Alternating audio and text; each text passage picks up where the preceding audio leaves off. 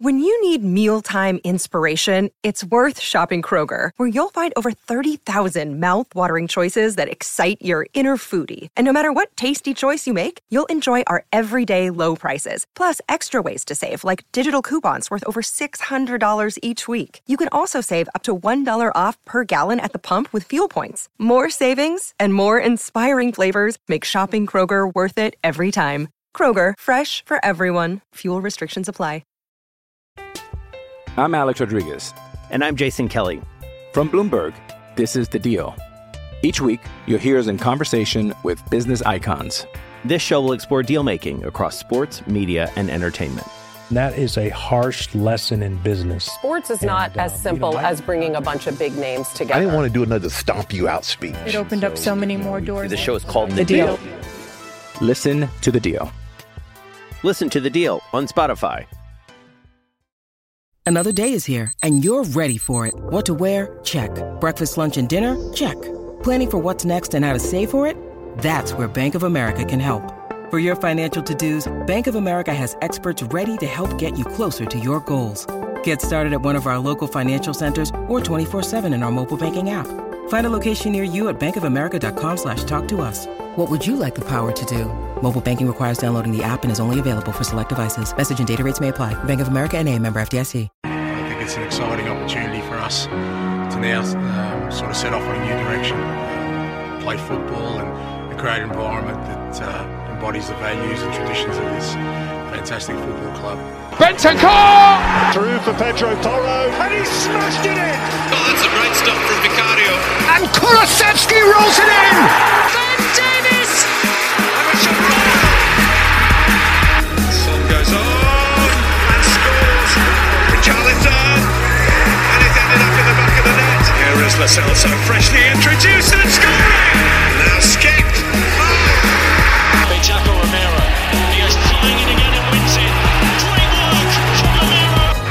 A chance for Son? That is quite something from James Maddison. Hello and welcome to a last word on Spurs special. Talking of words, it's book review time again. Yeah, it's becoming a bit of a regular feature now, Jace, isn't it? The, the books. I've done so much reading, mate. I've given up on the Beano and the Dandy and this. I'm into Spurs books now and didn't Ricky do well asking somebody from Hackney from the 60s to uh, to, to to host a book review? Books are like kryptonite to us in Hackney.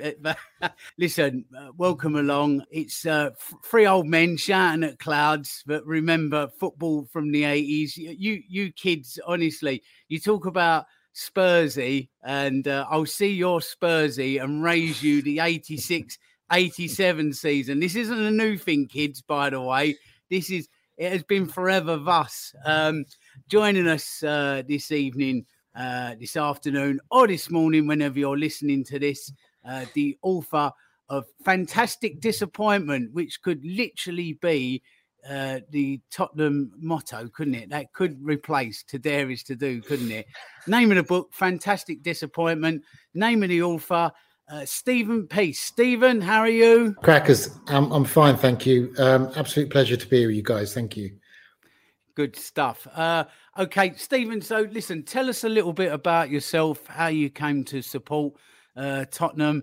Yet another unlucky bugger uh, amongst the, the, the, thousands of us. Yeah. Uh, the story behind the book, why you wrote it, and that season in particular. Okay. Um, like most Spurs fans, I probably have still have my dad to thank for that. Um, my dad was kind of born on the south coast. He moved up to London, um, kind of late fifties, early sixties, um, in his teens, and he started going to Tottenham. He started going to watch them during the, the double winning season, um, and he, he, was kind of hooked from from then on. Um, so yeah, my dad supported them. So me and my brother, we had to support them, and, and it kind of started from there. So um, yeah, there's there's been many times when I've kind of lamented him over the years, thinking, well, why did you why did you put me in front of these clowns? Um, but there are times when they've been absolutely superb. But do you know, crackers? The point of the book, "Fantastic Disappointment," was was to just try to summarise the particular season that, that I've I've kind of covered. Um, because it was absolutely fantastic, but it was also a ridiculous disappointment. But I'm sure mm. we'll probably kind of get into some of the crux of it. Uh, absolutely, we will. Uh, by the way, because uh, I'll always forget these things, at FD Book THFC on the social, Stephen, is that correct? Yeah, for people Absolutely, to yeah. be able That- to follow you. I'm That's- not that's normally supposed to I do that at the end of the show, but I thought I'll get it in then I've remembered it then, haven't I? So, uh, uh, listen, there's plenty of input uh, into the book from uh, the players and, of course, David Pleat, manager at the time, um, but also the opposition players from the 86 87 uh, season. Um, a a really thorough story of all, all what went on and the events uh, surrounding the club. So, I suppose with the opposition players, good to get people that could see the wood for the trees, wasn't it, as well, and Yeah. get their perspective on it. Absolutely. Um, I mean, when when I started this, um, I, I kind of had a bit of an idea. Um, I wanted to cover it because this was my first season as a, as a season ticket holder at Spurs. Um, I've been to Spurs a few times, um, many uh, before that, um, but this was the first year that um, we had a season ticket at Tottenham. Um, so going through the year, there were so many things that I did remember, and kind of speaking off air, Jason and I were both saying there's something weird about this season that that there's an element of a photographic memory about things that happened where we can sometimes forget about things that happened a few years ago. But this season, there was there was something completely different. So I, I kind of had a bit of an idea because I thought no one had ever covered this story in depth, and here's a story that a lot of people do remember, not just Spurs fans but others as well. Um, and how it sort of came about, I'd um, I'd listened to a podcast. I think it was during COVID. It was about Italy '90, and it was like a 30 day, 35 day podcast which covered the whole of the 1990 World Cup. Every day they'd cover the the games covered that day, and it was run by a guy called Mark Godfrey who who kind of runs Football Pink and stuff like that. And one of the authors he had on it was a guy called Simon Hart who wrote World in Motion, which is a superb in-depth book about about Mm. World Cup 90. Um, and I was on Twitter one day. I contacted Mark Godfrey. I said, "Look, I've got an idea. Do you think I could have a chat with Simon Hart just for some advice?" Blah blah blah. And he said, "Absolutely. Put me in touch with him." And we had a chat. He's he's now based in Spain now. He, he writes technical pieces for for UEFA these days. Um, and we had a chat and told him my idea. He said, "Yep, sounds good. Sounds really good. Do this, that, and the other." Blah blah blah. Um, and he said, "Have you thought about speaking to any ex-players?" I thought, "No, absolutely. Do you know, I don't know any ex-players, and I thought the chance to even get hold of any ex-players would be ridiculously tough." Um, but he said, "Well, I know a few players, and and that's kind of where where it all started, really." So I wanted to speak to Spurs players. Um, I also wanted to touch a balance because Everton won the league that year. Um, Arsenal won the League Cup, which still kills me today, but we'll, we'll cover that in a bit. Um, and obviously, Coventry won the won the FA Cup. So I wanted to get things from their perspective as well, because these points are still quite memorable in those players' history and also the fans' history as well. Um, so I wanted to try and give it not just purely from a Spurs perspective, try to give a balanced viewpoint, and and that's why I had a bit of joy contacting other people like Keith Houchen and um, uh, Derek Mountfield. Um, who else did I speak to? Um, sadly, I spoke to Perry Groves as well, but let's not talk about that. Yeah, And uh, I mean, looking at the the book starts actually as a build up to that season over quite Yeah. a period of time that, and sets the picture. But of course, we'd had the the fantastic Keith Burkinshaw period of two FA Cups and a, and a UEFA Cup, and yes, yes to the younger generation. There was three trophies in in four years. There was a, a, a cup final appearance against Liverpool where we were where we were so close to winning the League Cup as well, but for a, a few minutes away. And then Keith Keith had passed uh, passed over to uh, Peter Shreeves, and actually Peter Shreeves' first season was actually in my lifetime the closest we've ever got to to winning the league. Forget the the Poch title challenges. Tottenham had gone to Anfield, where we'd never won for 73 years, and actually got our first ever win. And with 13 games of that season to go after that Liverpool game, we were joint top with Everton. Everton still to come to Tottenham, and nine nine of our 13 remaining games were to be played at White Hart Lane, and yet we don't win the league. And then the following season, when you thought, well, that's that's a pretty good base for Peter Shreeves to, to build from, we then really struggled. We ended up finishing 10th and we failed to score in an astonishing 19 of our games that season.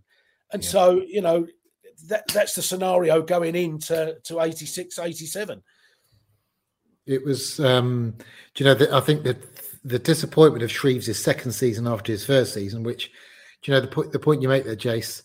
Do you know Everton came to Spurs and I think we lost was it two two one or, or two one nil, mm. two one, and um, I mean I think Spurs fans, famous save, isn't it? Absolutely, mm. it's, it's I mean it's probably one of the reasons why people still think he was he was arguably the best British goalkeeper, uh, even maybe the, the best goalkeeper in the world, kind of in the mid '80s, um, and I think that really crushed them. Um, and then the season after, as he said, it, it, was ridiculously disappointing. Poor league campaign, awful in the cups, um, but they did finish the season well. Um, Clive Allen and Mark Falco scored quite a lot in those last few games of the season. I even think, I think the penultimate game of the season, I think we beat Southampton five one or something. I think to- Tony Galvin got a hat trick, which um, again I, I, don't think he can shout about too many hat tricks that, that Galvin could get.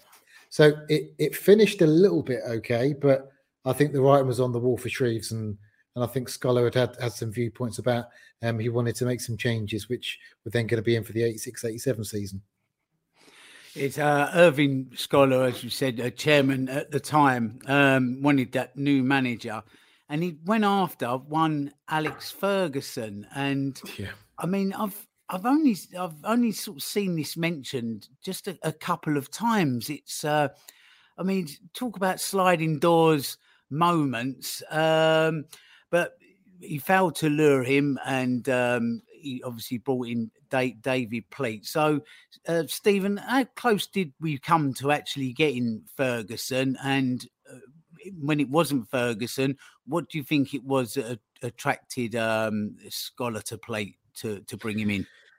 Yeah, do you know? Um, uh, I read Scholar's book. Scholar released a book. I think it was like the late late nineties that was written by Mihir Bose, um, and there was lots of stuff in there. Which, um, when I spent a bit of time with David Pleat, he he kind of lamented some of the stuff that Scholar did put in there. Some of it was true, and some of it he said was was absolutely false.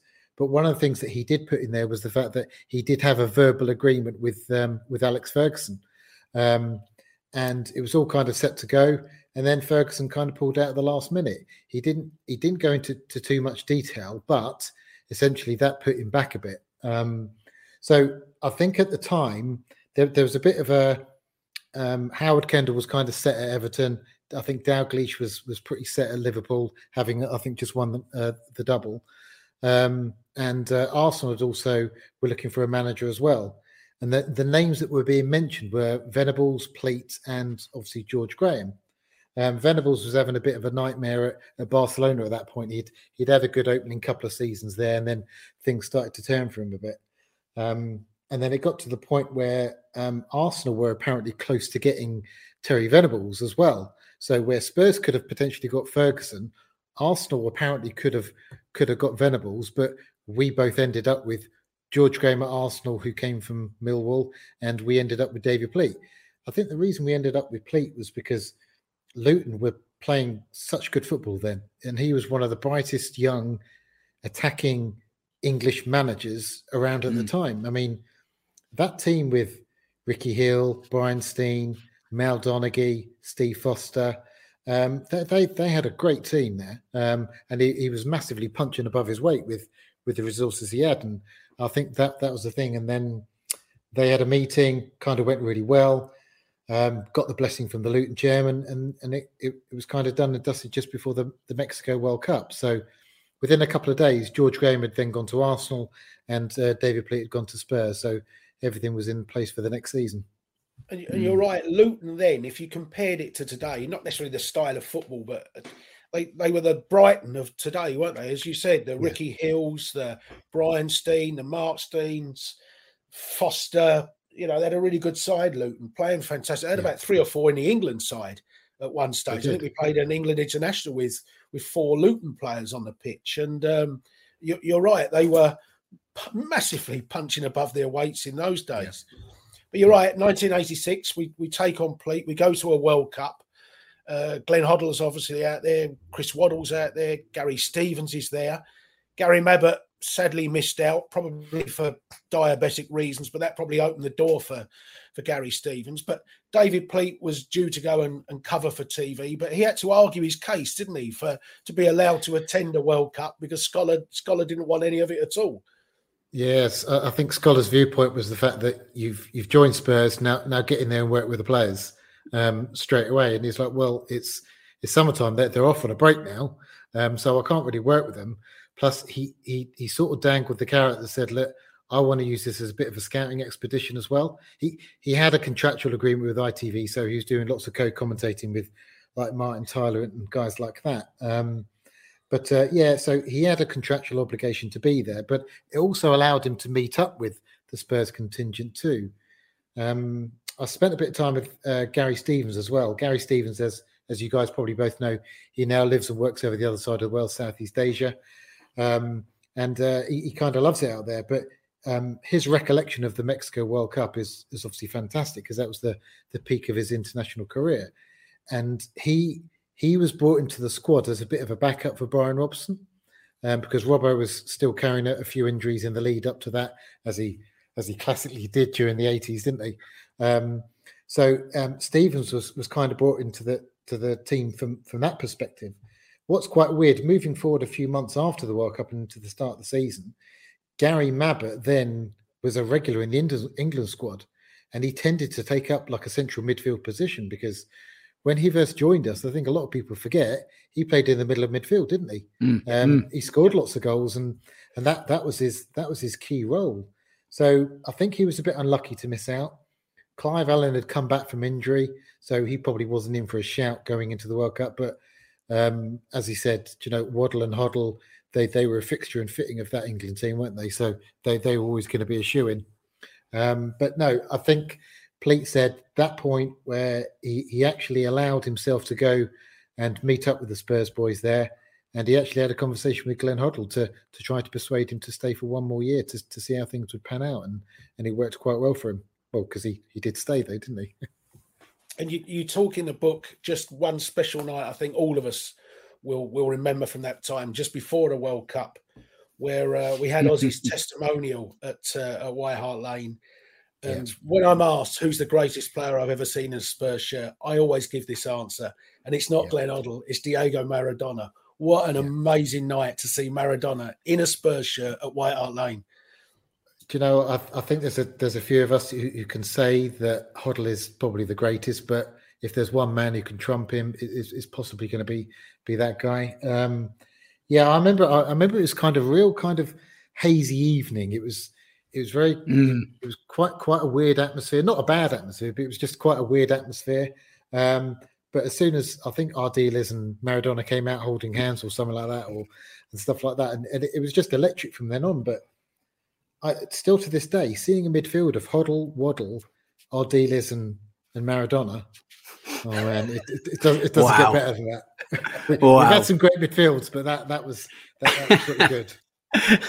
I'm wondering how much that's worth in today's uh, currency if they yeah. were all in in their pomp. It's just it is absolutely mind boggling. Just as a little aside on that, did you? Uh, I don't know if you, you spoke to uh, Clive Allen and um, Maradona actually borrowed his boots for for, yeah, for that yeah. night and yeah. um, he, he, took he took Clive Allen's real old battered pair of boots rather than the new ones, and at the end of the game gave them back to Clive Allen. And a few years later, Clive Allen's wife actually threw them out when she was oh. cleaning the loft out when they were going to move, but he managed to get to the bins and retrieve them. So he still got the boots that Maradona wore that night. He but did. but yeah, Mrs. Allen, she took them out to the bin. What these old boots in the loft? I'll throw these out. and, and you know unbelievable. What? The, the thing I'll always remember from that night is I think Maradona got to the ground at like five o'clock, no training session yeah. or anything like that. Uh, meets the players, but him and Hoddle on the night you talk about football brains. the two of them never played each other. They wouldn't even have to look at each other, but they could find each other on the pitch at total will without without looking. Just no look over the shoulder. He'll be there. He'll yeah. be there. I know he wants it at that pace. And these two on the night, unbelievable performance. Yeah, yeah. There, there, there, was an absolute connection with those two. I think um, when I when I was kind of doing some research for the book, I actually found out that Maradona had played for Napoli on the Sunday. I think it was like their third or pen, maybe penultimate game of the season. He played for the Napoli on the Sunday. He played for Argentina, I think, against Norway on the Wednesday, and then the next day he then comes to London to, to play for for Ozzy in his testimonial. So um, two games Before he World played the Cup. full ninety minutes. Yes, yes, Before just before World the World Cup. Cup as well. And it, and, and it was it was unbelievable. Um, I spoke to um, Vinny Samways because he was one of the youngsters coming through at the time, and also Danny Thomas. And on their, their recollection of that evening is is is kind of electric. Um, again, content is is in the book that defines how they they view that. Um, but um, still, to this day, it's it's a surreal moment that sticks with them probably for the rest of their their lives because um, again, he was Diego Maradona, absolutely fantastic. Brilliant, brilliant. Uh, Stephen, uh, looking back to that summer, uh, what was the footballing landscape um, for that upcoming season? The expected challenges for the league, um, the big summer transfers, and expectations for Spurs. So just a little flavour of where everybody was and who was coming in and the buzz players around the league at the time. I think um, uh, Liverpool was still probably uh, odds-on favourite to be champions. Um, Everton had just lost the double to them um, the season before, so they they were they were desperate for a revenge. Um, obviously, the North London boys, Spurs and Arsenal, they they they had to try to do something to to, to break the monopoly that Liverpool and Everton had had in the league. Um, probably since uh, did Villa win it in was it 80, 80 81? Um, so since then, um, uh, it'd been the, the Liverpool and, and the Everton show. So Spurs and Arsenal had, had to do something. Um, again, bear in mind, this was during the period when um, um, Spurs uh, English, English teams were banned from European competition. Um, so the reality was was that there started to be a bit of an exodus of players. And probably the biggest transfer of the summer was was league top scorer Gary Lineker then going over to Barcelona. Again, he'd had a fantastic World Cup, but he then went over to Barcelona um, because um, he was he was the golden boot. So you probably Mark. I think Mark Hughes also had an agreement. Um, he, I think he had toddled off abroad as well. Um, there was also I probably we'll go through this later. There was always also a bit of a connection with Mark Hughes potentially coming back th- the season after, and David Pleat tells me that there was an opportunity that he could have gone to Spurs, but that's maybe for another time, guys. Um, Mm. There's always those those nearly transfers, aren't aren't there? Um, so yeah, it was it was the Merseyside. They they were the kings. They they were the ones that we had to try to break that cycle with. Um, so they they were probably the bigger move and shakers that year. But um, another team to watch out this season as well was was Norwich. Nor- Norwich were they had an outstanding season this Mm. year, and I don't think anyone had expected it at all. But I think one of the catalysts for it was that we had sold Ian Crook to them in the summer. And Ian Crook, for anyone who knows their Spurs, he was an a- an unbelievably good central midfielder, but he just couldn't get in because of Ardiles, because of Hoddle, because of Mickey Hazard, Mm. um, and, he, and he struggled to to get down anything in the middle of midfield. So he then he then had to leave, but he was a loss. But Norwich's gain absolutely. Oh, he was a, he was a fine player. He really, really was a, fine player. A little bit in that Mickey Hazard always sort of struggled a bit because of Glenn being in front of him, wasn't he? You know, yeah, Yeah. another great player, but yeah, Cook really was. He was a fine player uh, for Spurs and went on to do some great stuff at Norwich. I mean, at, at the time, Spurs' youth team, which went on to win the, the, the reserve league that year, Vinny Samways was coming through, John Moncur was, was coming through. Um, so we had some real classy, quality middle of midfielders, uh, middle of the park midfielders coming through, but they, they just couldn't kind of break that that dominance that that Glenn and even Paul Allen, um, Ozzy Ardiles. So it, it was it was hard for the youngsters coming through, but still quality. But that's what they had there. One of David Pleat's first concerns when he took over was was looking at the the highly successful partnership that we'd had with uh, with Maxi Miller and Graham Roberts, and and having to solve that problem. Two two wonderful stalwarts for the club, but but two hard men as well. Yeah, it was. um Again, I've kind of put it into the book. Um Bill Nicholson comes up a few times. Um I caught up with Steve Perryman and and I, I, got, I, probably know that you guys have probably maybe spent time with Steve Perryman over the yeah. years. Yeah. Um, he is still Mr. Tottenham. Um, he still he still holds a, a bit of a nice healthy lament for Irving Scholar, but again, that's that's maybe another story for another time. Um, but um, you know, from from his viewpoint as as well, is that Bill Nicholson was was was the don, was was was kind of the guru, the, the god at Tottenham. Um, and Pleat tells me that um, Nicholson was was pretty pretty cute, pretty um, still massively aware of the good, the bad, and the indifferent of things that are going on at Tottenham. And he kind of questioned um, maybe the negative side of Miller and Roberts' partnership with the fact that they were hard and we did give give away a lot of free kicks and, and maybe he, he, he encouraged Pleat to to think differently. I'm being very diplomatic with my words here, guys, but I think you can guess where I was going.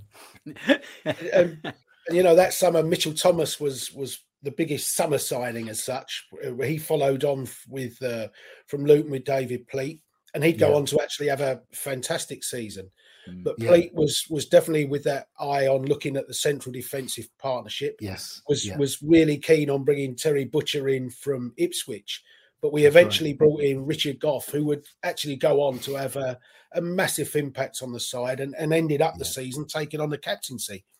Absolutely. Um, I mean, Gough, Gough, Gough was the one. Gough was, even today, that guy is still revered. You know, he had one season at Spurs and he's still revered today as one of the best centre backs we've ever had. Um, I think the partnership and the connection he had with Gary Mabbutt was was was pretty sublime. Um, but yet Spurs were ridiculously close to getting Butcher, and um, the the two people that were potentially going to go to Spurs was either going to be Butcher or or Gough. Um, Butcher couldn't hang around because they were kind of dithering it, and he went up and joined Graham Souness at Rangers. But hmm. again, I've, I've popped it in the so, book. So the chairman was dithering over a transfer. Yeah, oh, yeah. It's amazing you know these what? things that, that come around, isn't it? Eh? I tell you what, Dan, I reckon Daniel Levy went. To, Daniel Levy studied at the Irving Scholar School of Excellence. I'm sure he did. Stop me if you've heard this one before, isn't yeah, it? Blimey. Exactly. Yeah. yeah. uh, so yeah, it, it, it, was it was kind of it was kind of unsurprising. And the weird thing in in Scholar's book as well, he talks about a few signings that Spurs could have made um, which which David Pleat refutes. Um, and it was quite weird. So when I did speak to Pleat, I said to him, "Why have you never read this book? This book's been out for twenty years. Why have you never read it?" It's like, "Well, I don't know. Actually, I think I think it's about time that I did read it." Um, so uh, yeah, there, there was some some kind of trials and tribulations in there that I think David did refute, but um, Irving's put it on paper, isn't he? So I, I, who's who's telling the truth? I don't know. I can assume. I don't know. Yeah, exactly, exactly. Um, Stephen, at the time, uh, crowds in general were still really quite poor. Football just wasn't uh, sexy as it is today. I, I suppose no. you could say, or the rock and roll that it is uh, today. Um, just over 16,000 saw our game against Leicester, um, yep. averaging just under 26,000 uh, coming to coming to see us on, on average, as I said. Um, Chelsea averaging 17 and a half thousand. There's 17 and a half thousand. There was weeds growing through the terraces there, and they had less, I mean, less average attendance than West Ham, Forest, Villa, Sheffield Wednesday, Norwich. There was seven clubs that averaged yeah under 15,000 at football at the time. I mean, yeah. this is top flight football. It's, I mean, there's 15,000 corporates now at most games, let alone Absolutely. fans as, as well. It's, it was just such a different landscape, wasn't it? I, th- I think large portions of football were, were massively in the mud. Um, I think, it, I mean, the European ban didn't help, it, it massively didn't help. Um, and I, I think the reality was going to games – um, was not a nice experience for lots of people. Um, women and children, you, you, very rarely saw any women, and, and even lots of kids didn't didn't tend to go mm. um, because of the, the problems, kind of sometimes inside the stadium and, and outside of the stadium. Uh, g- going to certain grounds, even going to away games, was always even worse. Um, it, it was it was it was running the gauntlet time and time again. And I think we've all got stories of over the years of of kind of having near misses and sometimes when you cannot avoid um, getting involved and stuff like that. So Um, so it, it was a grim time, but I think during that period, during just after the Mexico World Cup, which which because England did so well there, it, it reinvigorated the the the, the, the life of, of English football. Um, mm. And then that between that and, and 1990, it was gradually English teams and English, the national team were, on trial. Um, and, and it kind of that between 86, 87 and 1990, um, that's when things gradually started to change. Where the I think you saw the the attendance is gradually starting to get up because I think commercially, I mean Irving Scholar, despite what we can sometimes say about him, commercially he started to look at di- things differently.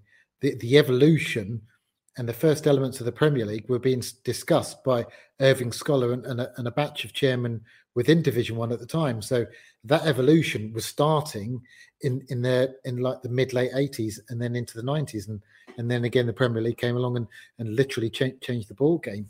But um, just that that pre-season, just before we sort of get into the season, Spurs went down to the Nou Camp for a um, a 14 tournament, and we played PSV. And we drew with them, and then we lost on penalties, and then we beat AC Milan. I mean, in the other games, uh, Barcelona were playing the other the other teams as well, and obviously Venables was was managing Barca. Um, I mean, even at the time, they they were getting ninety eight to hundred thousand every even for friendlies. Wow. Even for friendlies, that that was the difference, and so I think Scholar and lots of British chairmen were thinking, "Wow, what what do we need to do differently?" So that they started to try and ch- change things because, as he said, the crowds were were pretty pitiful. Um, and hmm. you're right, crackers. Chelsea back then, it's not Chelsea now. Going to Stamford Bridge was oh, it was horrific. What an awful place. it still is. it, it, it, still is for, for, for other reasons. Kaley Cuoco for Priceline. Ready to go to your happy place for a happy price? Well, why didn't you say so? Just download the Priceline app right now and save up to 60% on hotels. So, whether it's Cousin Kevin's Kazoo concert in Kansas City, go Kevin, or Becky's Bachelorette Bash in Bermuda, you never have to miss a trip ever again. So, download the Priceline app today. Your savings are waiting. Go to your happy place for a happy price. Go to your happy price, Priceline. I'm Alex Rodriguez. And I'm Jason Kelly. From Bloomberg, this is The Deal. Each week, you'll hear us in conversation with business icons. This show will explore deal making across sports, media, and entertainment. That is a harsh lesson in business. Sports is and, not uh, as simple you know, as bringing a bunch of big names together. I didn't want to do another stomp you out speech. It opened so, up so many more doors. The show is called The, the deal. deal. Listen to the deal. Listen to the deal on Spotify. Hi everyone, Crackers here with your Legend Events update Friday, November the 10th. Steve Perryman and Keith Burkinshaw in Bedworth, South Wales. Friday, November the 17th in Worcester, Paul Walsh and Paul Stewart. Friday, the 24th of November in Dublin, Steve Perryman.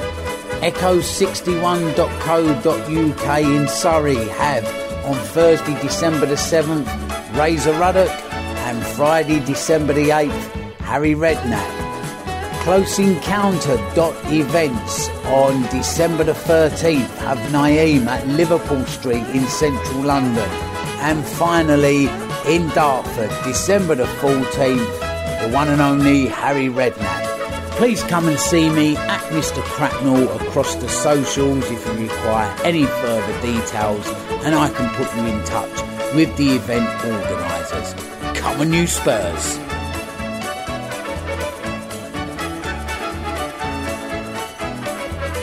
Sticking with Scholar, I mean, sort of history recalls him as somebody that very nearly took the, the club to the brink with some of those deals. But uh, looking now, there's almost a mad genius to it as well. As you said, um, the deal with Hummel uh, that he'd done was uh, broke broke a million pounds, and then along come uh, club call phone line, which was literally right. like the, the Twitter or X of, of the day, wasn't it? You actually had to phone up and spend your hard earned money, and there was there was a lot of parents that got some big big phone bills with their kids because there was no blocking calls or anything back in back in the day you, to get the, late, latest news. Oh man, I, I can. I yeah. can, I can see the banner. That's Absolutely, it. yeah. That was. I still remember it today. and then The they, thing they is- had the big banners on the front of one when they launched it on the front of the program, didn't they? And they had, I think they had sort of like a mascot telephone on the pitch with Gary Mabbutt, and oh, it was Yeah. crazy, absolutely crazy. They, they they they had a kind of a new executive team bus that was launched that season as well. And mean, D- David Pleat was telling me that number and all that stuff was emblazoned on the bus. And the the um, the FA Cup quarter final down at um, Wimbledon, which was kind of the following spring, I think they had had a training camp at Bognor just before, and it, it, the, the bus got trashed. Unsurprisingly, because it had kind of Spurs and everything written all over it. So yeah, not the wisest of moves, but it was still a commercial move, wasn't it? And of course, in those days, no transfer windows at all, so you could just buy buy as you please as you- as you wanted, right the way up to pretty much towards. I think the the last window would come down in towards the end of April, wouldn't it? Just to stop the right, last yeah. few games. But not long into that that season, we lost another real legend and stalwart and a person that served the club brilliantly in in Mark Falco and uh, Nico Claesen, the speedster, had arrived. He'd impressed in that World Cup, but he had a, an impact on the season, but probably never quite reached the levels that that we were. A, a, Steven Bergwijn, perhaps, is a is, Yeah. a is a close equivalent in, in the you know the, the goal against City on his debut and Leicester, but not a lot else. No, I think um I think the club. Yeah, I mean Fal- Falco leaving the club was, I, I think it was due to the evolution of of how the team were then going to play. The changing tactics dictated that there was going to be one guy up front. Um, Falco wasn't going to get a game. Um, let's be honest, and, and as you said, I think Pleat had.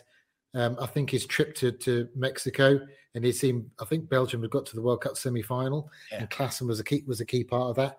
Claesen was quick. I mean, he he was he was rapid, um, but he struggled to even get into the to the team because um, he he struggled to get out wide because Waddle was there, and he struggled to get out front because Clive Allen was there. So um, it wasn't necessarily his fault. I think the fact that two other players were playing so much better that um, it was a situation of circumstance rather than him disappointing. But um, yeah, may, maybe maybe a touch of Bergwijn about him. I think that the, the reality was is that during during those opening months, Pleat was still trying to find his feet. Um, he still had maybe a couple of players that he wanted to move on. Um, I mean, you talk about Roberts and Miller.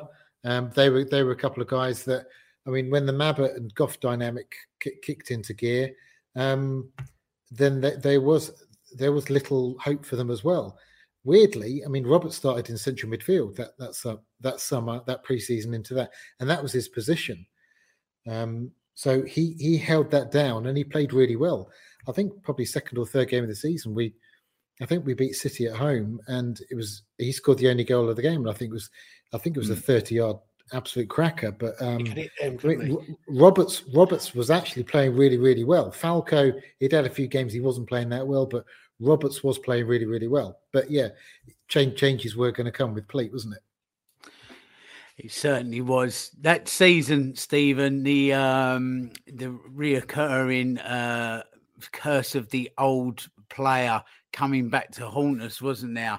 Um, Micky Hazard, Kerry Dixon, uh, Falco, of course, had just gone. Ian Crook, David Leworthy, Neil McNab, all scored against us that, that season. And again, you get the you get the kids of today going, "Oh, he's not scored for ages," or "He was with us." You know he's going to score. That season was horrific for it, wasn't it? That's that's why we're still conditioned now to feel that ex players are always going to score against us because it, it happens so much. I mean, the the Micky Hazard thing.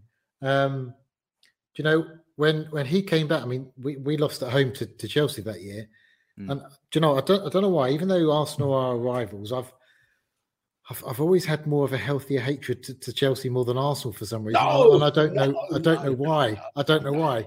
But um, anyway, they're, they're both just as bad as each other. But um, I mean, Hazard was on fire that day. He scored two goals, um, and you're right. Ke- Kerry Dixon scored as well. And I think a lot of people forget that Kerry Dixon was was in the Spurs youth, wasn't he? Um, be- Yeah. before we kind of moved him on. So yeah, another ex Spur coming to to bite our backsides. Happened a lot. It, oh, didn't it just? Didn't it just? There was a lot of players just putting their hands up, not celebrating. Or can you remember, Jason, any of them actually celebrating when they when they scored? I know Falco didn't, and I know I'm pretty sure Micky Hazard in the post match interview got in trouble with, with, a lot of Chelsea fans because he he felt like he he said he didn't feel right scoring against Tottenham, and he got quite a backlash for that. But um, yeah, I there, there was... remember, mate. I think there wasn't so much the focus on it that there is now on on social media. But but the flip side of that was, of course, Clive scored against Arsenal about three or four times that season. Paul Allen yeah. scored against West Ham. Hodgie yeah. got a couple at, uh, Aston Villa or against Villa and things. So we certainly had the. We, we were certainly Chrissy Waddle, I think maybe not that year, but scored goals against Newcastle and things like that. So it wasn't all wasn't all one way. Exactly. Because everyone forgets Clive Clive was signed by Arsenal, wasn't he? Just never yeah. played played a competitive game for them. Yeah, absolutely. Yeah, yeah. I think we got the best out of him rather than anyone else, didn't we? Yeah. Certainly did. Yeah. Uh, talk, talking of which, uh, an opening day uh, win at Villa, um, hat trick for Clive Allen, um, which was a sign of things to come for him. An astonishing, it really was, 49 goals that season. Um, so he won the double PFA and Football Writers uh, Player of the Season for that. Um, in only four of the first 17 games, there was a goal scorer who wasn't Clive. It was an absolutely yeah. unbelievable season. And if I remember rightly, very little of it was captured on film as well because there was, I think there was some, some kind of strike for in broadcasting at the time as well, industrial yeah. action. I, I, I, think there was. Um, so uh, again, l- luckily, one of the people I, I, was fortunate enough to speak to during this was um, was John Motson, um, and I managed to speak to to John probably about three months before he died. Um, I, I, I was, couldn't believe I, would got hold of him. Um, and Motson speaks about, um, I mean, his memory, even back then, this was this was kind of towards the end of 2022, start of 2023's. Um, his memory of those games, of any televised games with Tottenham, is, is unbelievable. Do you know, he his he was like a, a footballing encyclopedia. But you're right. The match of the days were, were minimal. The live games were ridiculously minimal. Um, and I think maybe the, the point that you said earlier, Jason, about maybe things being more memorable back, back then is because we had very few televisual memories mm. to, to buy. Nowadays, it's everywhere. You watch mm. a goal, you've seen it 500 times before your team mm. plays again. Um, and you see all the near misses and you see all the um, all, all, the challenges and everything like that time and time again. So the, the, the world was, completely different, which again, that was also part of the, the evolution of, of football in the in the late 80s. They had to start televising it more. And I think from 87, 88, 89, it gradually started to ramp up a little bit more. Uh, a one goal that I think summed up the Clive that season for me was because uh, he never used to blast balls into the net, did he, Clive? Everything was just passed in. There was no no like 30 yard rockets, but he scored a goal against Everton. I think he scored both that day. One a yeah. near post header, gets across his man at the near post. And he was so quick that season uh, in the box, yeah. mm-hmm. not necessarily quick outside it, but his pace over two or three yards to, to get in front of his man was was ridiculous that season. But he scored a Jason. goal. Talk about route one, a, a goal kick from from Ray Clemence, and he just let it as, as he's going towards the Paxton. It's just dropped over his shoulder, and then he's guided a half, not yeah. not lashed at it, but just guided a half volley first time straight into the bottom corner. And, and if there's one goal that that season that I can remember Clive yeah. scoring, that's it. It was just just laser precision into the corner. Do you know um, Everton went on to win the league that year, um, and we I think it was kind of just just before autumn kicked in, and we beat them two 0 um, we we were brilliant that day, and you're right, Clive, Clive got a brace, um, and yet Clem did um, did give him the assist on that one, but yet route one, don't bounce. I think when we played football as kids, we were always taught don't let the ball bounce, um, but they they stupidly let it bounce, and and, it, and he, he volleyed it kind of past um, um, a guy called Bobby Mimms. Bobby Mimms. Do you remember Bobby Mimms? so thank God Neville Southall Mims. wasn't there that day. Booby Mims, yeah. Booby um, Mims. Yeah, it was, it was, it was. I mean, it, he was having a brilliant start to the season, um, and Spurs was just starting to get a, just a touch of form there, touch of inconsistency.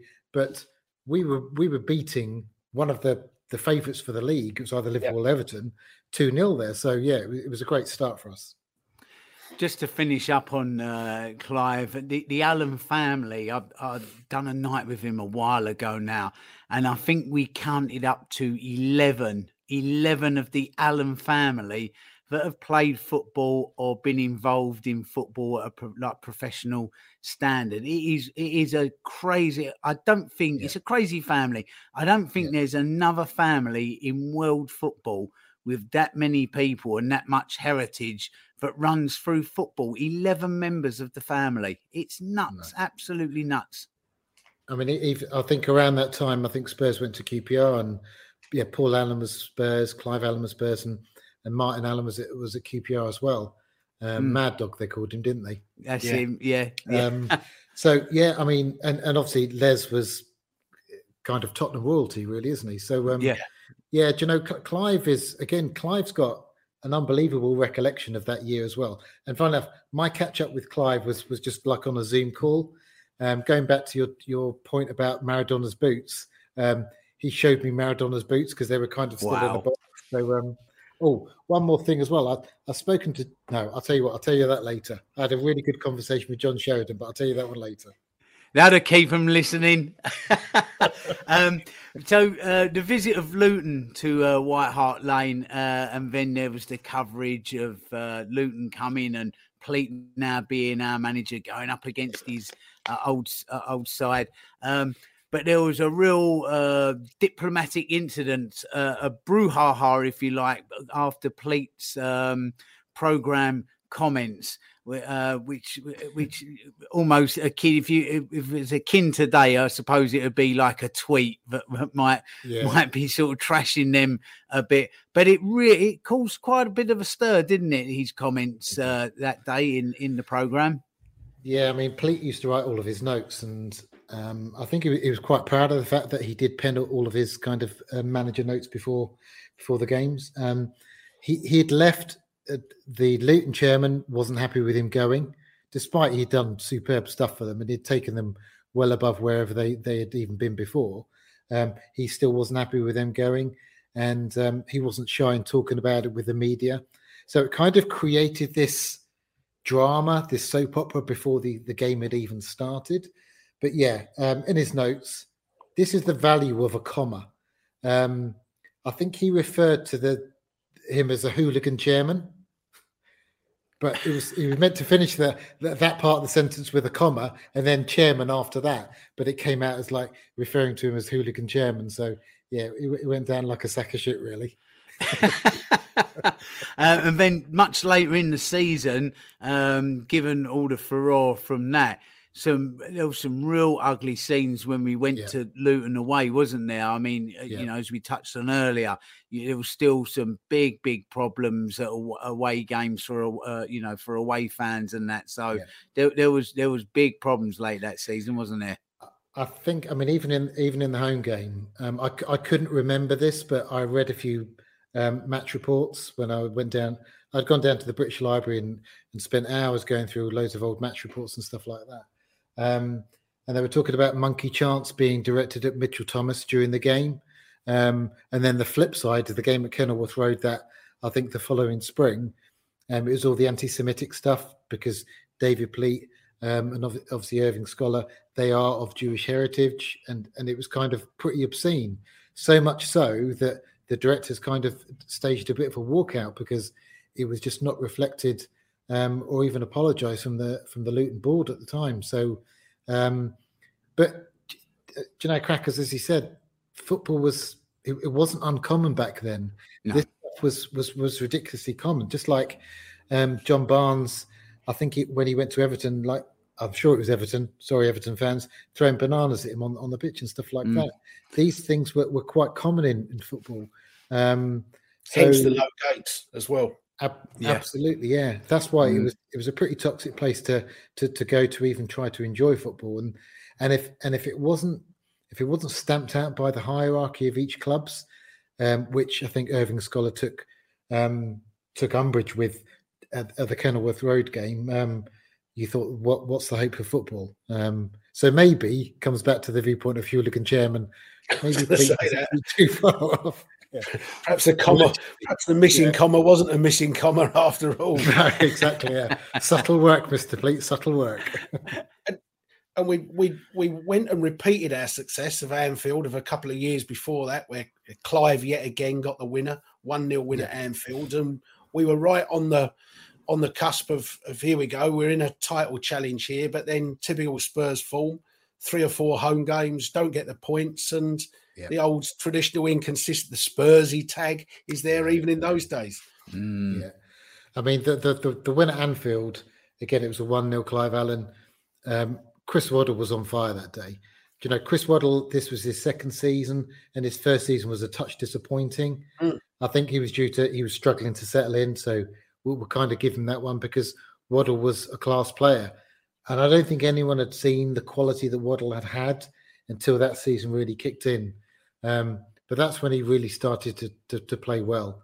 And so he had he had a touch of inconsistency, but that day at Anfield, what what Waddle was the man. Waddle and even Tony Galvin, I think I remember they both dominated those those two fullbacks that day, um, and it and it was an absolute justified one 0 win. But yet after that, inconsistency hits.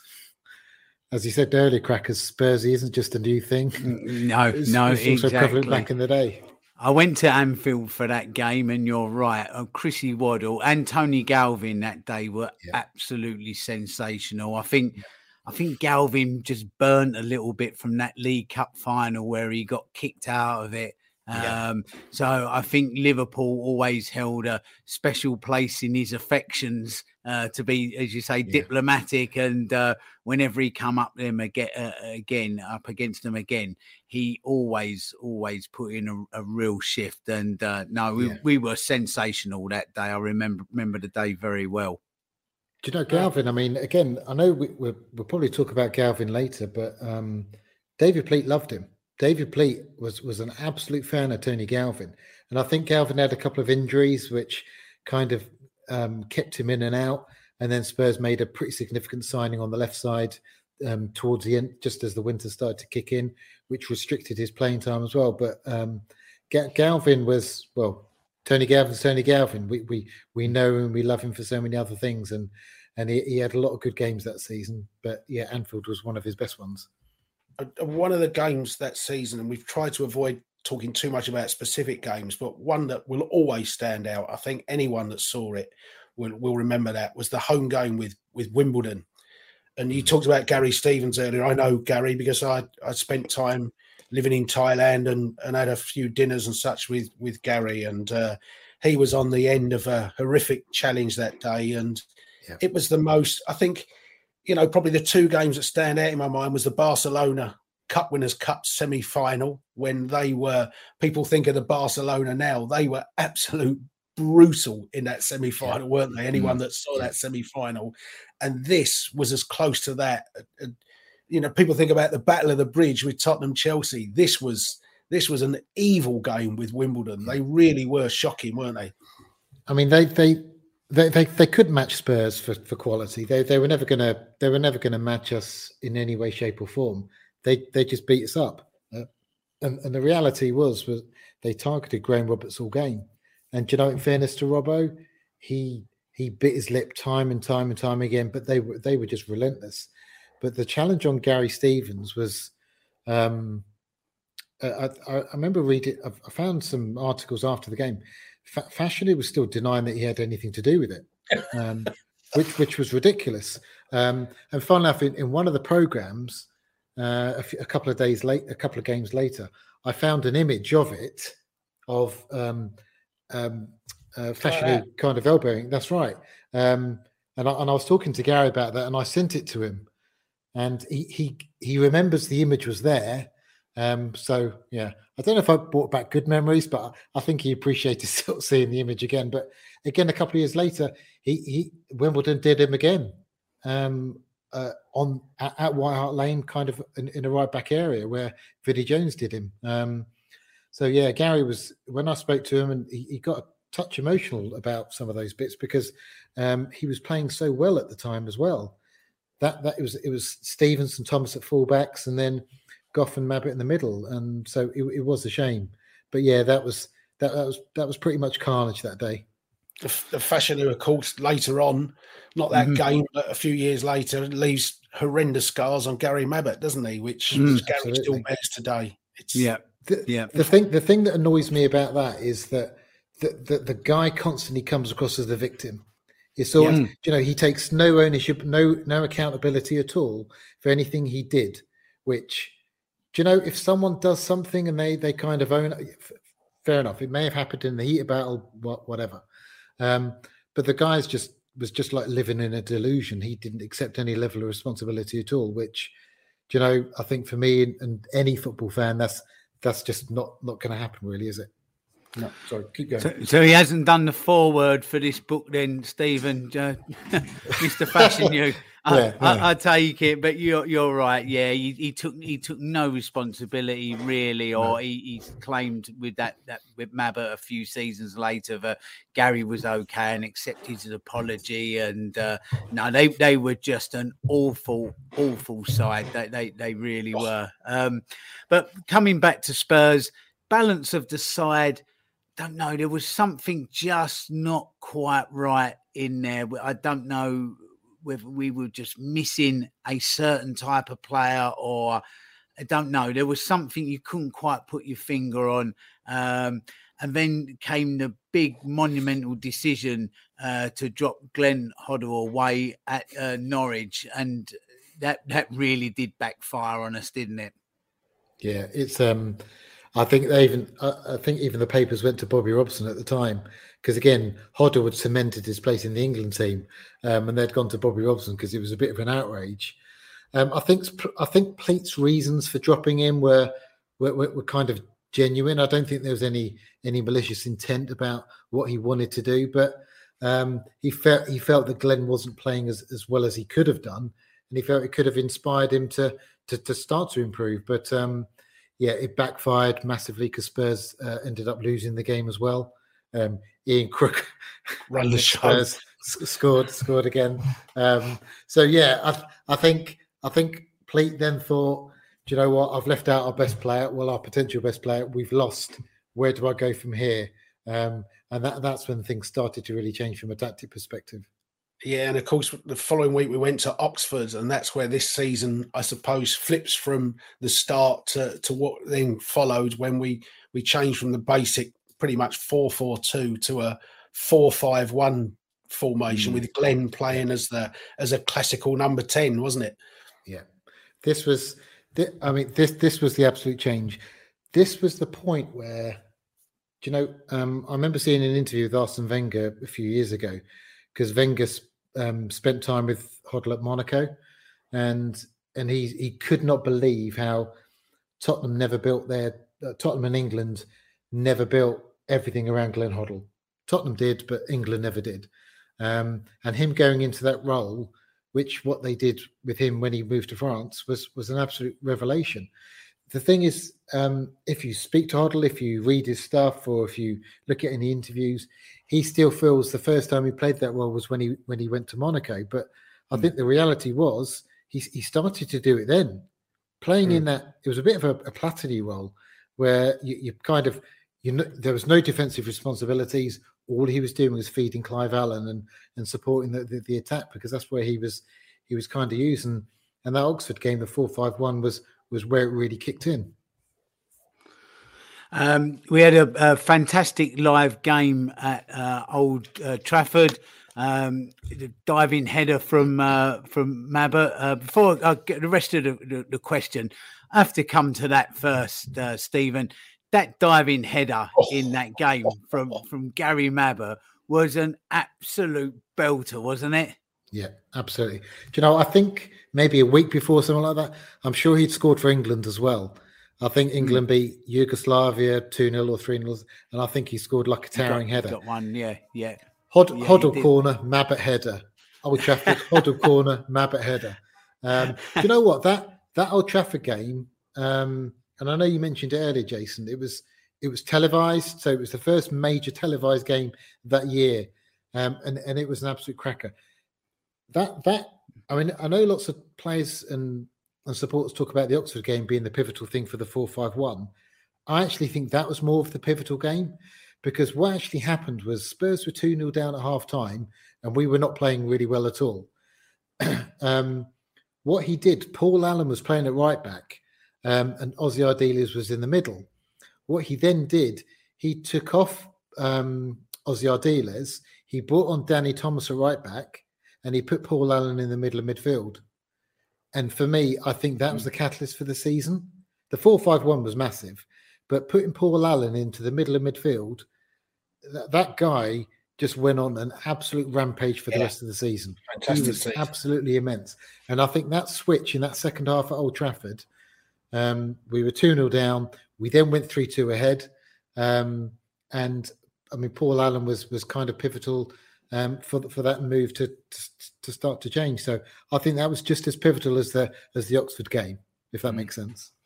Uh, we went on to uh, win at Chelsea just after that, um, but transfer speculation was now rife, and uh, we saw Graham Roberts leave. Um, uh, again, that was really under a cloud and really with a with a lot of bitterness involved in that as well. Um, we had a mid-season break and then found out from now that it would actually be Glenn's last season with the club as well. That's right. It was um, Spurs had actually gone to Bermuda for a, a, friendly in December. I mean, how often would you fly to the Caribbean between? I think it was after the, I think it was a home to Watford. I think we beat Watford at home, and then the next weekend we were playing Chelsea, and uh, Spurs take their, their guys out to Bermuda um, for three or four days of, of golf. They, uh, they, did play a game. They, they did play a game. Um, and yeah, that, that was the time I think Hoddle had spoken to a reporter and said that, yeah, I, I, I am looking to move. Um, and I think France was the chosen, was always going to be the chosen destination. I think there were a couple of German clubs in for him as well. Um, but hmm. yeah, then when they came back from that, I think that's when things started to to kind of hit home for, for Graham Roberts when he realised that he wasn't going to be back at the club. And I think just before the Chelsea game, I think they they kind of shipped him out and sent him up to Glasgow. Um, mm. So yeah, it wasn't wasn't the most um, glorious of departures for, for someone who was served the club so well, but um, yeah, it, it was a bit disappointing. And there was that, that dismissive thing, wasn't there? He's, he's, kicked a few down here, so now he can kick a few up yeah. there, which rather yeah. rather takes away a hell of a lot of Graham Roberts' Absolutely. achievements. Whatever people think of Graham Roberts now, I mean, certainly crackers yeah. and that will will say he was a massive part of our oh, early 80s success, I, captain of a UEFA Cup side, and he was a tough, tough cookie, wasn't he, Robbo? Mm. I did um, I did ask Pleat about that comment. Um, he he does regret that comment. Um, mm. But again, it's, it's, it's hindsight. The fact that I, I think Pleat and Pleat and Roberts never met, uh, never kind of saw things eye to eye, and that was one thing. And I've heard um, Robbo on some podcasts and interviews and stuff like that, um, and and, and he has a healthy lament for for Pleat, um, mm. which is kind of understandable. But um, yeah, cannot forget what, what he did for Spurs because he was he was fantastic. Weirdly, in that game, that that Old Trafford, which um, where Spurs were, were kind of losing, um, and I've heard Graham Roberts say this on the podcast. Apparently, Clem got him by the scruff of the neck and said, "Mate, pull yourself around. You know, if you're going to leave this club, because it was very likely he was going to leave, um, pull yourself around. You know, do yourself justice." And apparently, Robbo had an absolute storm in that second half against uh, against United at Old Trafford. So, um, mm. yeah, he kind of went out with a bit of a bang. Phoenix 51 is a powerful employee technology enabling organizations to make data driven decisions at every stage of the employee journey, from hiring through benchmarking and development too. The platform provides detailed analytics on the most important asset in your business, your people, enabling organizations not only to make the correct hiring decisions, but also how to benchmark, train, and retain them. Phoenix 51 Powering your people decisions through every part of the employee journey. Hello, this is Russ Williams from the Last Word on Spurs. And I just wanted to tell you about my brand new book, Sad But True 100 sad but true stories from around the world, like Chinese marathon runner 50 year old Uncle Chen, who competed in a local marathon race and chain smoked cigarettes the entire way round. He finished the race in a very respectable 3 hours and 28 minutes. And from South Wales, the story of Leon Gleed, who burned his bum when he used Tesco toilet cleaning wipes instead of normal toilet paper. No permanent damage was done. Sad but true. Don't go to the loo without it. Out now on Amazon Kindle. Stephen, wouldn't it be lovely if our away form of that season uh, could be replicated this season and the season after and the season after that? We had away wins at Anfield, at Stamford Bridge, uh, draws in the North London derby, and both Manchester's. I mean, that was yeah. that that. I think today that that's the big six. Oh man, I'm I'm beaten with, with them. That's that's title winning form today, isn't it? If you think It we is. won at Villa, if you think of it today, we won at Villa, and I think do we draw at Newcastle that season? Yeah, yeah. Yeah. I think we did. Yeah, Yeah. that'd be pretty I- good form this year, wouldn't it? I, th- I think um, when when I when I did speak to Clive Allen, he hails that Chelsea away win as, as the best away performance of the season. Um, I think Jace, you might want to talk about maybe one or two other games where he probably hails as the best performance of the season, but the best away performance was was the one just after Bermuda. Oh, by the way, they hadn't done any training or anything like that at all, No. and they turned up to Stamford Bridge and absolutely nailed them. So Unbelievable. good, good prep. And, th- and then that four five one then saw the arrival uh, just before Boxing Day of uh, Stevie Hodge from Aston Villa, and he really that that really did complete that that famous five in midfield because Hodgie went on to have a fantastic season for us. And then Boxing Day, we saw the first of two visits in a short space of time at West Ham because we played them in a cup tie, and we absolutely battered them. Talk about getting battered everywhere they go. We beat them 4 0 on a Boxing Day. And I think they came back for a cup tie a few weeks later. We put five past them. And, and Clive, Paul, uh, Hodgie was in fantastic form. Nico Claesen was in brilliant form in one of those games as well. They were just two wonderful performances, weren't they? I mean, I, I, I don't know if you remember this one, Jason. It, it was the sunny Boxing Day, wasn't it? Yeah, Um, yeah. And yeah, Hodge made his debut. I mean, Spurs ripped him to, to absolute pieces. Um, that balance on the left side, Hodge on the left and Waddle on the right. The fact that you had Ardiles, Paul Allen in the middle, and then Hoddle just in front. I mean, Clive Allen must have been like, "Oh my days!" No wonder I'm scoring so many bloody goals. but Um, it, it turned out. I mean, tho- those those those two games. Um, uh, I mean, I think nine 0 I think we. I think f- there was a I think they five. might have nil, got I one in the replay, didn't they? Was it 5 1 the replay? So it might have been 5 0. Um, So I think I think that the reality was when they came to White Hart Lane that season, yeah, West Ham had a torrid time. Yeah, all good to see.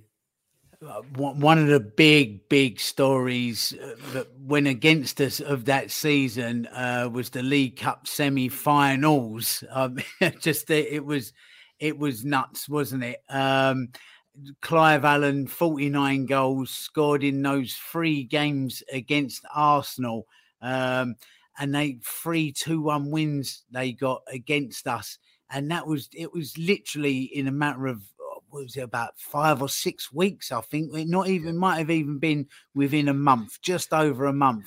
Three, two, one wins, and so some of those we absolutely chucked away, didn't we? Yeah, yeah. Um, I- this is where I want to stop all this. I wish it never happened. Can we stop now and, and not talk about these? Gloss over it. Um, Do you know when the- I speak to Clive on stage at nights, I, you know, he, his his eye actually twitches a little bit like Herbert Lom in in the Pink Yeah. Panther movies. You know, it's, This- it still cuts deep. this this was the one where you speak to any players with what happens at the end of the season, like with in the FA Cup final, which was disappointing enough. This one, I think, still hits them harder Hmm. um, because we, we, shouldn't have lost. We we we, should have played them in the league first, didn't we? I mean, Yeah. the- why there's three games is because we played them in the league. I think January the fifth, something like that, at White Hart Lane. right. Lost to them two one. Then we've gone to gone to Highbury, won the first leg of the semi final, one 0 We go mm. one 0 up in the second leg with Clive, and then it then it goes wrong. That finishes two one to Arsenal, so they it goes to a replay because no no extra time or penalty uh, no, no, penalty shootouts obviously which you get today. So it became to a replay.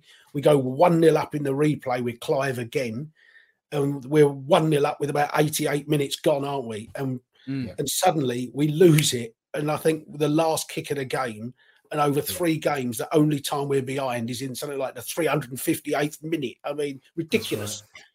I think it was um um we horrible when it went to when it went to the to the replay. Um, they they had to just toss a coin because they were like, "Where's it going to be played? Uh, Highbury or, or Tottenham?" And and Richard Gough said to me that um, he tossed a coin and he won, and he said, "We'll play it here." And apparently, he went back to the dressing room, and and Hoddle said to him, "Mate, what are you doing? We we should have gone to Highbury. We, we would have probably done them at Highbury. I think Spurs were more confident at Highbury that season than they than they were at White Hart Lane, which is which is quite weird. But um, yeah, you're right. It was the last couple of minutes of the third game, and that was the only time when they were ahead. I, I spoke to Ian Allinson, who was one of the guys who scored that day. Um, they were horrid goals really, as well, weren't they? They, they horrible, were awful goals. Horrible goals. Do, do, you know what? Um, Ian Allinson's a lovely guy. I, I, I hate to say it. Um, he's, he's he's a really nice guy, but that was that was the highlight of his career. He he's never done anything at Arsenal. Anything has nothing has eclipsed that. He didn't even play in the final.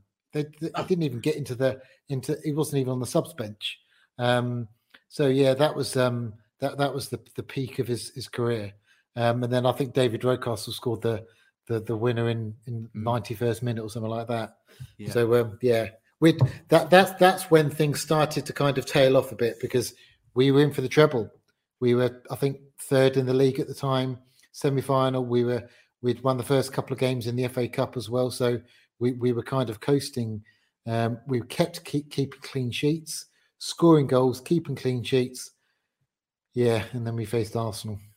Ugh. Horrible. Horrible. I'm, I'm, still not over it. Rick's not yeah. over Nottingham Forest in the cup last year, but I'm still remembering this one from '87, mate. I tell you. Horrible, I'm kind of thinking, Jace, if we was doing podcasts then, oh my uh, word, uh, uh, and social media was about, can you just imagine what it would have been like? Oh, you know, I've, Clive's, play, you know players... Clive's, Clive's 49 would have been inconsequential because he should have had about 58 from those two Yeah. games because Yeah. he missed chance after chance after chance in those two games. Yeah, I mean, Unbelievable. Ri- Ri- Rich, Richard Gough kind of says, do you know, um, Clive missed did, did miss probably two or three absolute Clive, Clive Allen sitters, but then on the flip side, he scored so many other fantastic goals during the season. Maybe chances you might not have expected him to, to get. So swings and roundabouts and all that type of stuff. But yeah, when you, I mean, he scored in every game. He scored three goals in the three every, games single- anyway. every game in the cup side. Yeah, Yeah. yeah. He should have scored six. and, and you're right. We we continue to make progress in the in the uh, FA Cup, and and the highlight for me of that run was particularly in the context of how horrible that Wimbledon game had been, and they'd absolutely bashed us up. They, I think they beat Everton in the fifth round. That was live on the telly. That was a, you saw Wimbledon at, at their at their most uh, notorious in that game as well. And and you're right, Everton won the league, but they were completely un, unsettled by Wimbledon's roughhouse tactics at Plough Lane. Plough Lane, for people if they don't remember Plough Lane, used to hold about what eight thousand, didn't it? I mean, you, as soon as you made a clearance, the ball went out the ground. It was it was horrendous little ground, wasn't it, Plough Lane?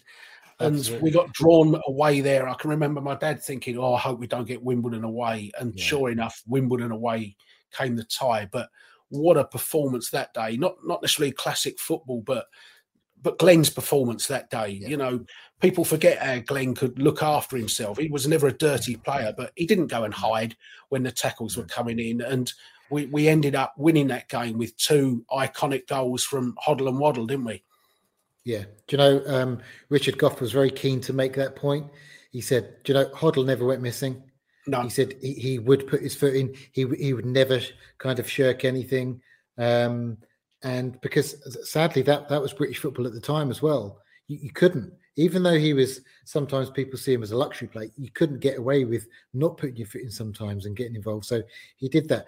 Just just to touch of context, just before that uh, game though, Jason. So after the disappointment of the the Arsenal trilogy, um, Spurs played QPR at home, and mm. we won one 0 And sadly, Dan- Danny Thomas got injured, um, an injury that was to, to kind of end his career. Mm. Um, I mean, I when I when I spoke to Gary Stevens on this, Gary, because Gary's still good friends with with Danny. Danny now lives in in Florida. Um, Gary Stevens was kind of welling up. We, we, had to stop when we went through this because it was it was such a heartbreaking scenario for them. Um, and then it was not long after that. Then they gone to Plough Lane, um, put in a superb performance. Gary Stevens came back at a right back to to kind of replace Danny Thomas. Um, and defensively, they were superb, and two late goals by Hoddle and Waddle. Um, and Jason, do, do, you remember what they said in the interview afterwards? I think they gave they dedicated the goals to Danny Thomas, didn't they? Absolutely, yeah. Which became obviously the line in Hot Shot Tottenham as well, didn't it? Or Danny, all the goals Absolutely. are going to be for you. Yeah. So I mean, very, very rarely back then did you have players that would that their careers would be over over from an injury. You, you didn't hear of that too often at, at major clubs um, or players out for a whole season. For some reason, those things didn't happen too often. And I think at the time, I don't think Danny Thomas thought his career was going to end. Um, when I spoke to John Sheridan, you know, the old limping physio, yep. lovely guy, absolutely fantastic guy. He'd come Great with Pleat as well from Luton, hadn't he? Yeah, he did. Yeah, yeah. Uh, as well as Trevor Hartley, who was the yep. the assistant manager. Um, um, he he talks about how swift he was reacting to that. Um, and he said, you know, he might not have ever been able to use his leg again if he didn't do a couple of things on the pitch uh, after that wow. injury because it, it, it, was so severe. Um, I mean, even in Clive Allen's book, and I spoke to Clive about this, and Crackers, I don't know, he may have mentioned to this to you in the past. Um, the the guy who did it, he was pretty well known for being a bit of a bit of a hmm. savage. Mm. did he did he do it on purpose? Did he not do it on purpose? Was there intent? Was there not intent? It was just reckless, um, mm. and it ended someone's career. So, um, yeah, that that kind of had that for, for Spurs to go and win at Plough Lane, which was an awful place to go. I think that was a bit of a catalyst. Plus, they played really well as well. But I think the catalyst was maybe Danny Thomas. Uh, talking of Hoddle and Waddle and the ridiculous uh, nature of Plough Lane, we we go even more ridiculous now, and um, all of a sudden, on top of the pops, up pops Hoddle and Waddle uh, with, with, their song "Diamond Lights." I mean, it, was, uh, this was this wasn't the time for it. It was it's not a cup final song either, is it?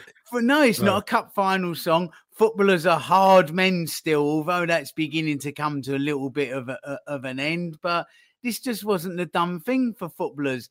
And there they are, dressed like Miami Vice, uh, jumping around on on top of the pops. It was it, a great song, but but just just crazy, real left field stuff. I, I, know, I know those two were pretty tanked before that performance on top of the pops. Um, I think it was the only way they they could probably get through it. Um, yeah, um, yeah, not, not really Lennon and McCartney were they, but um, I, I, think the reality was was that that was that was kind of also one of the commercial changes in in the world of football, really, wasn't it? Um, mm. Players players were personalities, and Hoddle and Waddle because they were playing so well for Tottenham and England, they they were a name, and and someone told them. Um, I think the story goes was, I think around, um, I think you know the day after Hodges' debut when we beat West Ham four 0 the next day we had to go to, to Coventry the next day, 24 hours, we had to play another league game the next day, and we lost four. One three. sub in those days as well. Don't forget. And one, one sub, substitute. Yeah. Um, and I, I, think it was after that event, Hoddle and Waddle went to like a, um, like did a, like a publicity, or they, they'd gone to some sort of media event in the Midlands somewhere, and one of their their old friends or someone like that said, um, "You guys can sing, by the way," um, and that's where it came from. And over a few months, they persuaded them to to record this song um, and that's where Diamond Lights came from, apparently. they they actually tell me on the nights I do with them that eh, they recorded it and then it sort of got kicked into Forgotten. the long grass a little bit, yeah. and um, they it got released, it done well, and they were going to Top of the Pops and couldn't remember how to sing the song. They'd literally forgotten the lyrics. So they had to have the cab driver put the tape on so that they could practice in the back of the Yeah. taxi to, to mime on top of the pops that night. But then uh, it just just absolutely ridiculous, do you ridiculous know what? stuff. That story is is is absolutely true. I stumbled across when I was doing the research for this book.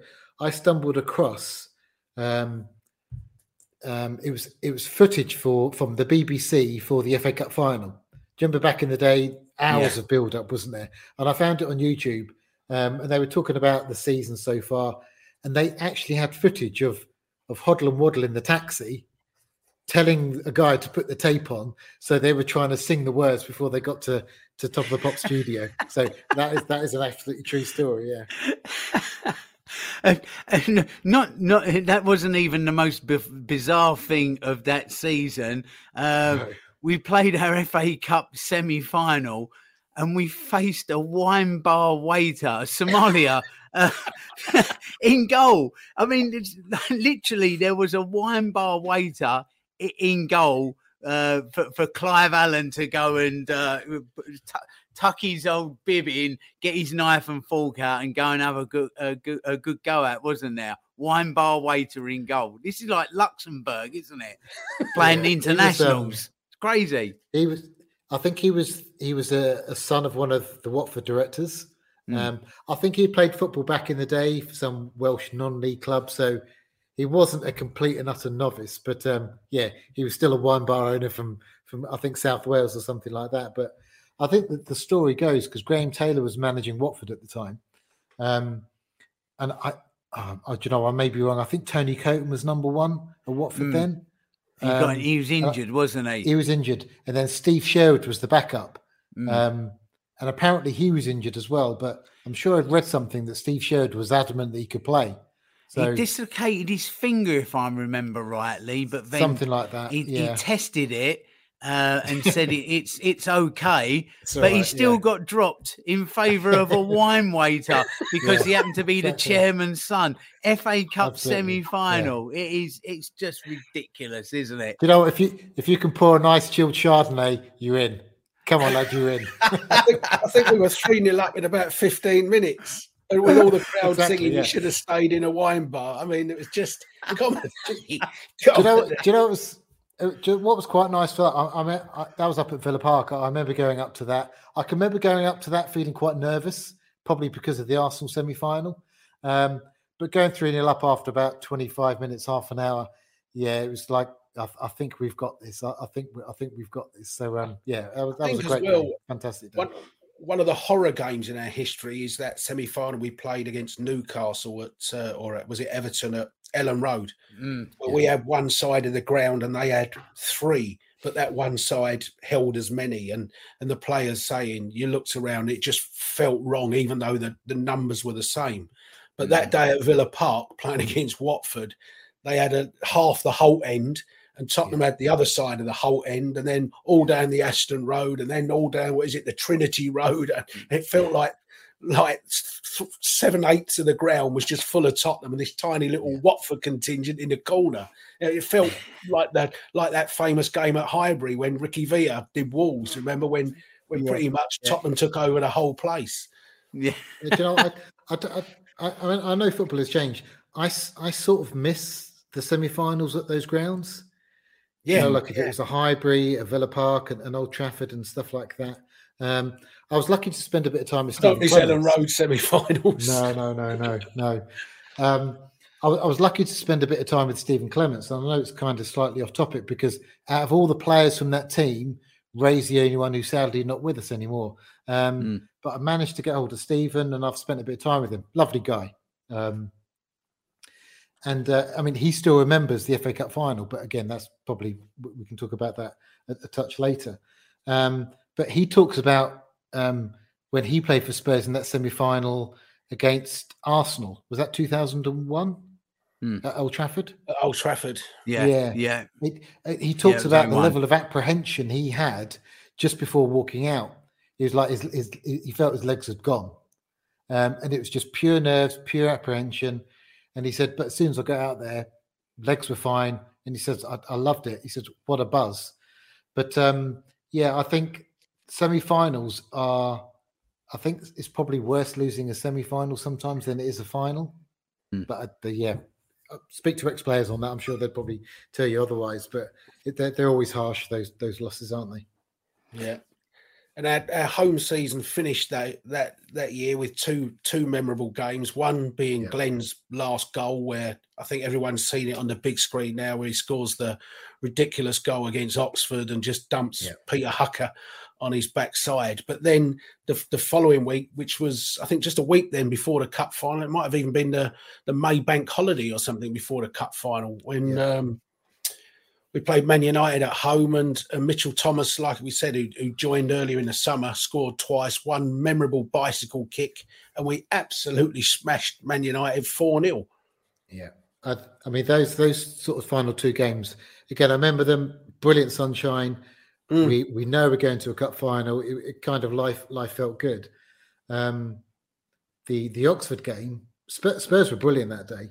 You know, we were two one up mm. going into the last, and Spurs should have been three, four, five.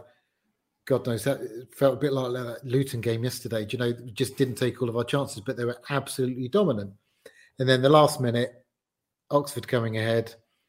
Um, Gough towers the header out, and it falls to Hoddle. He's in his own half, and he, and he kind of takes it, runs through, puts Pete Huck on his ass, and and just wanders the ball in. Um, I did try to get hold of Peter Hucker for the book.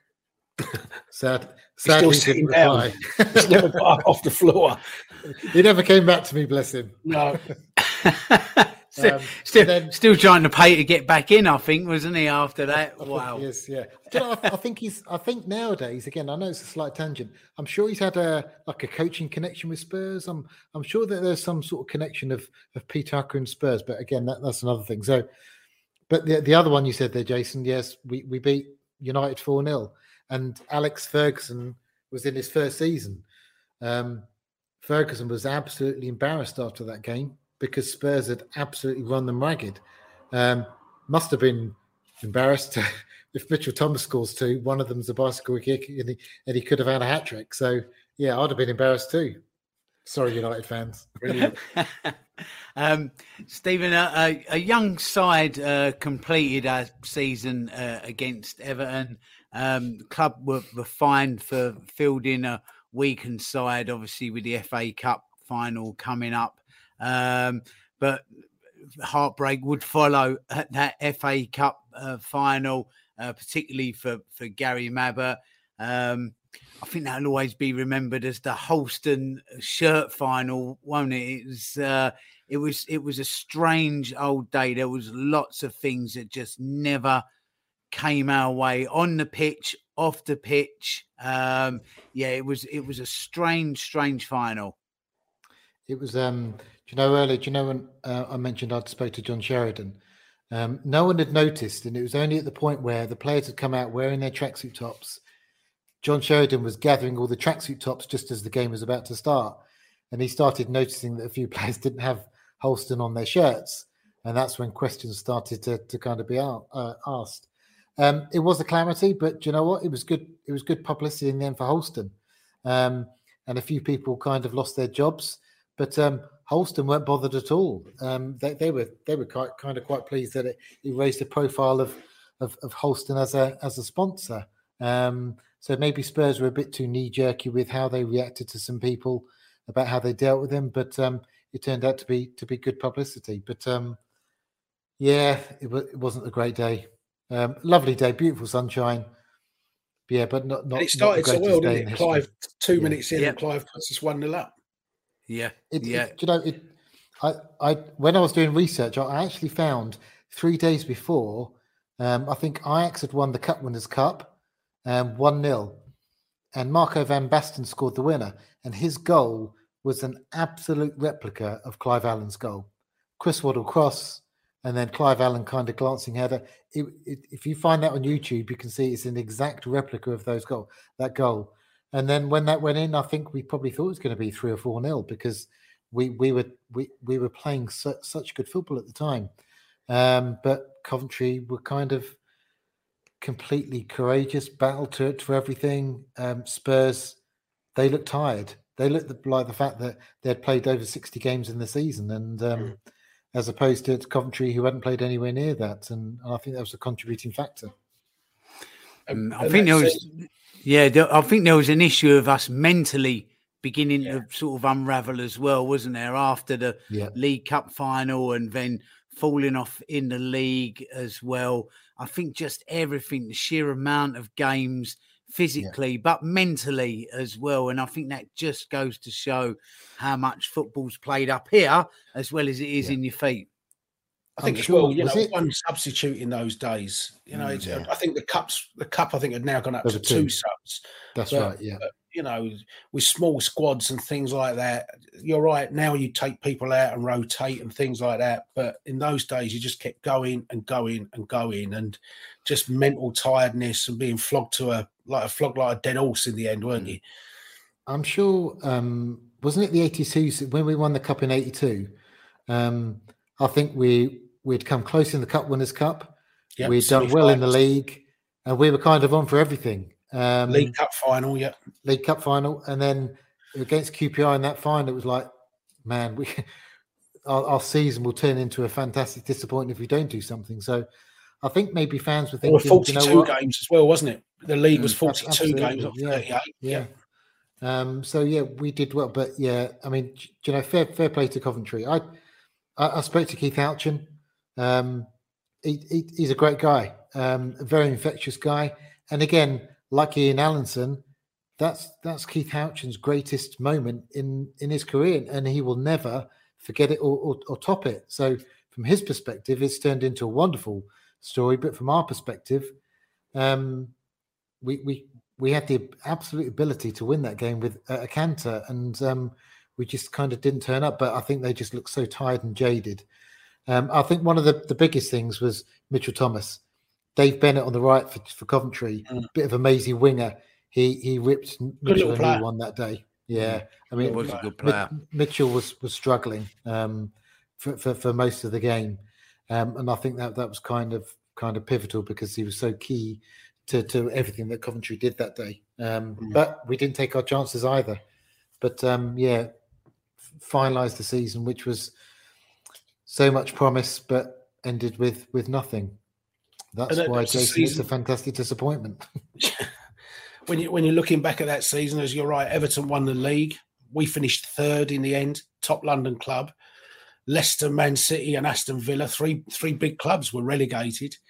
Chelsea yeah. and Man United finished in the bottom half, whilst yeah. Norwich, Wimbledon, Luton, Watford, and Coventry all made the top half of the table. Our, yep. our, our, football's changed, and and that's the season as well that people probably won't remember. Playoffs, mm.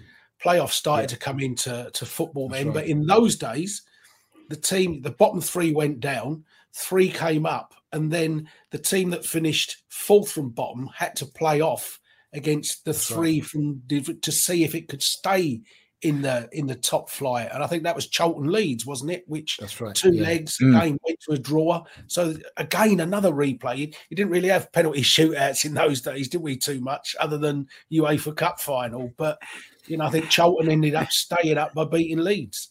Yeah. And you know what? Anybody under 105 years old is going to say these guys are making this up. This never happened in football. All this, them finishing bottom, them finishing near the top. This is this is nonsense. Uh, but I, I, honestly, this is how crazy football used to be. It was nuts.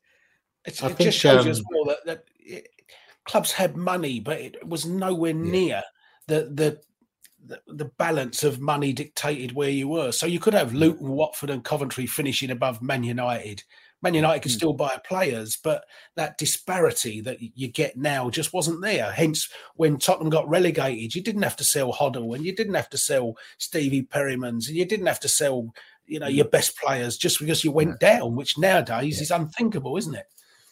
I mean, again, back then, a, a big fee. Um, I mean, let, let's let's talk about Gough. Gough didn't survive too long after that, did he? Because he, no. um, I think personal personal problems meant that he had to go back back to Scotland, and and Souness finally got his man. By the way, mm. Souness was trying to get him during the Mexico World Cup. Fact.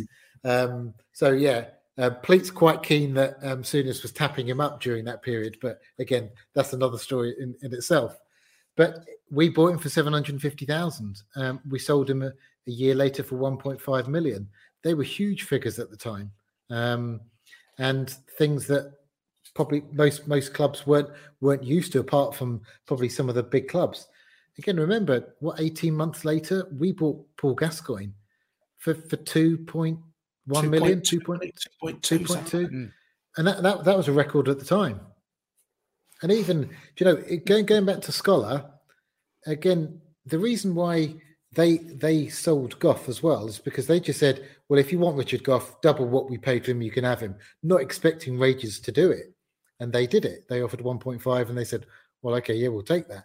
And the same thing happened with Chrissy Waddle. Chrissy Waddle, it, I think his final season at Spurs, I think he was playing up top. He scored. He scored for fun. He was oh, absolutely brilliant. His best season by far. I think, that season. Was it 88, 89, something, something like that? Um, and he had just signed a new six-year contract. And then a few months later, he was called in. Marseille were on this campaign to to kind of create these this team of Galacticos, and they offered two and a half. Scholar said no. He said, "How much do you want?" I think he said like four and a half. He said, "Yeah, okay, we'll pay it." And they were like, "What?" And then Chris Waddle was called into the office and said, "You're going." And I don't think even Chris Waddle wanted to go. No. Um, but but money talks. They they were huge fees back then, um, and now they're nothing. You can get a reserve. You can get a 17 year old for five million nowadays, and no one really bats an eyelid. You get a Tanguy and Ndombele for 65. oh, stop. Don't go Let's there. Not go there. Don't go there. Don't go there. But but I mean that's that season that ends, as you say, with with nothing to show for some absolute yeah. brilliant. I mean, I, I, genuinely think we were the best team in the country that year. Played yeah.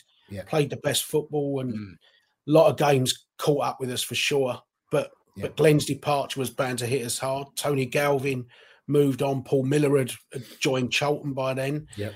Uh, yep. And then, as you say, that that the losing Richard Gough that summer after just one year and by autumn of the following year, David Pleat had gone, Ray Clemence had packed up, and it wasn't long right. before Clive Allen was leaving as well. So that That's that right. whole group just fell by the wayside really quickly. And you just look at that couple of years and think, so so close, bit like the Poch era, and yet just nothing to yeah. show for it. And once again, missed opportunities.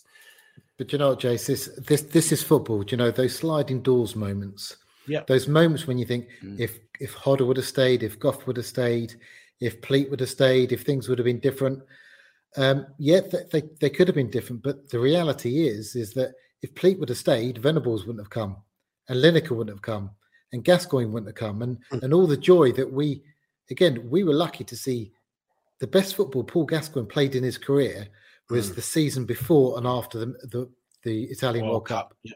Yeah, yeah. No matter what he did before at Newcastle, what he did at Rangers after that, that was his best football. And and a, we, we were pleasured. We, we had the pleasure of seeing Glenn Hoddle. We had the pleasure of seeing Diego Maradona, but we had the pleasure of seeing Paul Gascoigne at his absolute peak. And if Pleat was there, he wouldn't have probably come because Venables was a catalyst in that. Mm. So football's about the things that did happen, but the good thing about football is about the things that could have happened as well. Um, mm. And that's why we love the game, really, isn't it? Mm. Mm. Absolutely, but we also we also had the uh, joy of listening to Diamond Lights as well.